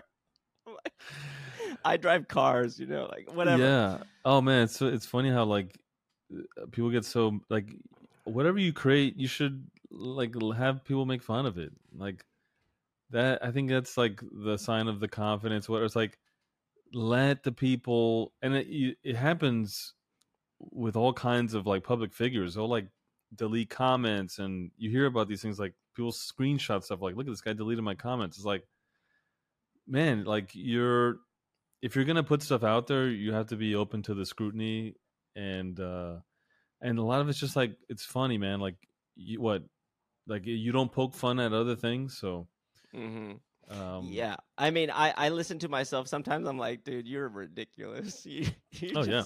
you're just I mean, I'm talking about myself. Not not yeah, but I'll listen to my I'll look I'll listen to back to this and be like, "Oh, fucking idiot." It's cool though. I mean, You know? anybody who's listened an hour and 51 minutes into this right now and uh like fully paying attention, um may, maybe maybe there's something there that's that's real. And um this this is what I'm taking let, let's bring this to a, a, a gentle close. This is what I'm taking away from this. I think having uh open conversation is important. I think as somebody who cares about being significant in some way in this world needs to be effective. Becoming effective requires you to embody whatever role you're in in this moment. To embody whatever role that you are in within this moment requires awareness. So, having some practice around uh, awareness is important. And sometimes that is just time that uh, gives you that experience and that ability. Uh, you can also accelerate it by, uh, you know, doing meditation, breath work, whatever it is that you do. But like uh, the saying goes, is like if you ask a guru uh, on uh, becoming enlightened and asking them how, how long it will take you, uh, they may say 10 years. And if you say I'll double down, then they say, well, then it'll take you 20. You know, it's like you can't you can't try harder to arrive at awareness. It's just something that has to come uh, over time and uh, that humor and just realizing how silly everything is and how um, although life is serious because it, it is life or death um, we're all gonna die anyway so uh, might as well like see the humor in it all and, and just the silliness of of the things Yeah. yeah it's it's it's funny Yeah, life is funny, man. And that's like I think that's always been my north star is where's the funny in like the pain, the struggle, the good times, the bad times. Life's a funny thing. It doesn't make sense. And that's there's so much uh so much fun to be had making fun of it and uh enjoying enjoying that side of it. Mm-hmm. For sure. For sure. Um, Nelson, did did we talk about anything that you care about today? We just had a good old conversation. Like I, that's all I care about is um I hate having to watch my words and I like being thoughtful and uh being effective and I appreciate this conver- conversation, Carl, because we just get into I think what uh, many people might be feeling or thinking about, and it just uh, one person can enjoy this, and I think that was effective to me. Mm-hmm. Well, I enjoyed it. So uh, if it's just me listening back during the editing, painful editing, uh, which I'm not going to do much of, um, it, it, was it was great. Uh, let me just say this: uh, the first time I I met you, or actually uh, knew of you, was because you were doing some kind of collaboration with somebody. I think I can't remember where he lived, but he was an actor. Denver, Denver, yes. my lord. there you go. In New York. Mm-hmm. And I remember you caught my attention. It was probably around 2016, 2017, maybe uh, 2018. Do you remember when it was? Man, probably 2016, I think now, because yeah, 2016 probably. I was living in uh, Brooklyn. Mm. Well, I, I I just remember seeing you and being like, oh, interesting. This dude is very thoughtful, well articulated, uh, I can't really put him in a box. Like I, I was like, is he a movement guy? Like movement culture, Ido Portal dude? What is he? I, I couldn't put it put my finger on you, and I liked that. And then um, we met in person, and I was like, oh wait, uh, you're not only all that which I saw, but more, and you're extremely humble, yet super talented. And then you continued to just express yourself online. I'm like, you can sing too and you can do all these technical things uh, on top of being creative. I was just very impressed, and I've always admired you. And I I hope that you know that you are a gift to this world, and I and I really mean it when I say it, and that every time I see you online um, in any capacity, I I take the time to kind of listen through and pay attention because I think your perspective on life, uh, although for you may seem normal, uh, I don't think it's part of the norm. And I would love to amplify that and see a little bit more of it. And um, I believe that the more of it we can have, I think the healthier we can be at every level. So just to know that you are a vehicle for that type of human growth, uh, human development. Thank you, Carl. That means a lot coming from you. Yeah. Well, uh, you're loved, my friend, and uh, thank you for taking the time to talk to me. I, I enjoy this time, and uh, I will cherish it for for uh, a good while. Amigo, same here. Thank you so much. I'm honored to be on the freestyle way. There you go, the podcast. All right, let's end it. I'm just going to stop the recording. Bye.